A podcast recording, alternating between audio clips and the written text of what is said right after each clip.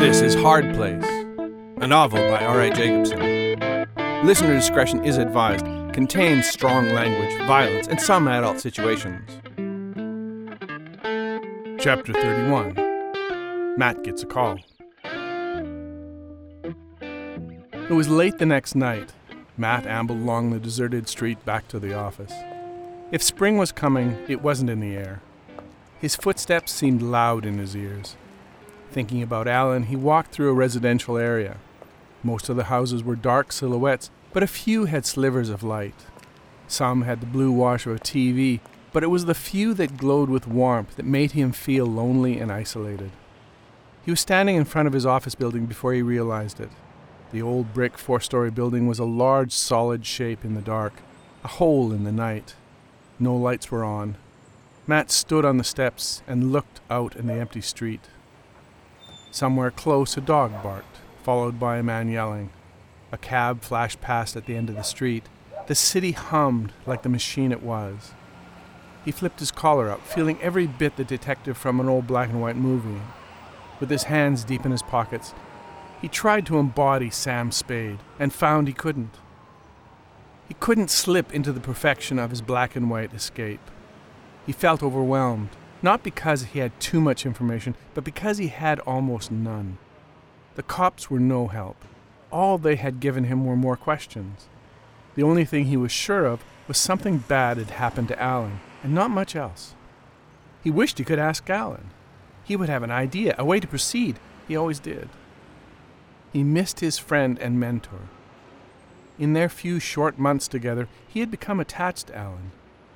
With a shock, he realized he was thinking of him in the past tense, as if he were gone, as if he were dead.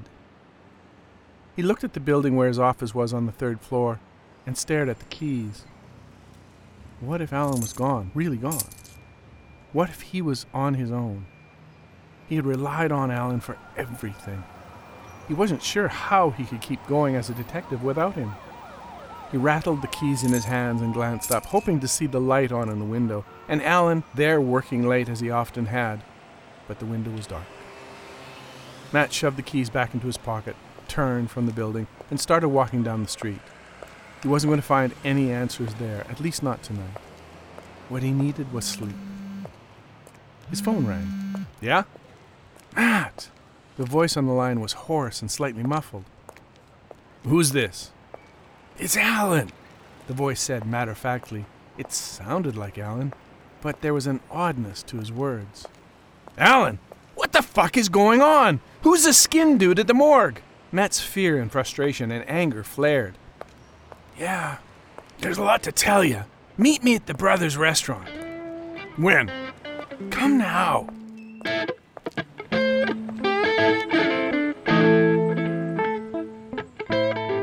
Next Tuesday for Chapter 32, Wednesday. Stories from a Hard Place is a narrative podcast. Every Tuesday and Thursday, R.A. Jacobson presents another chapter from Hard Place, read by the author. Opening music by Noah Zachrin. Production copyright by R.A. Jacobson 2022. If you'd like to support Stories from a Hard Place, please go to patreon.com forward slash hardplace. If you would like a book version, either ebook or print, you can find it anywhere books are sold, including your local library.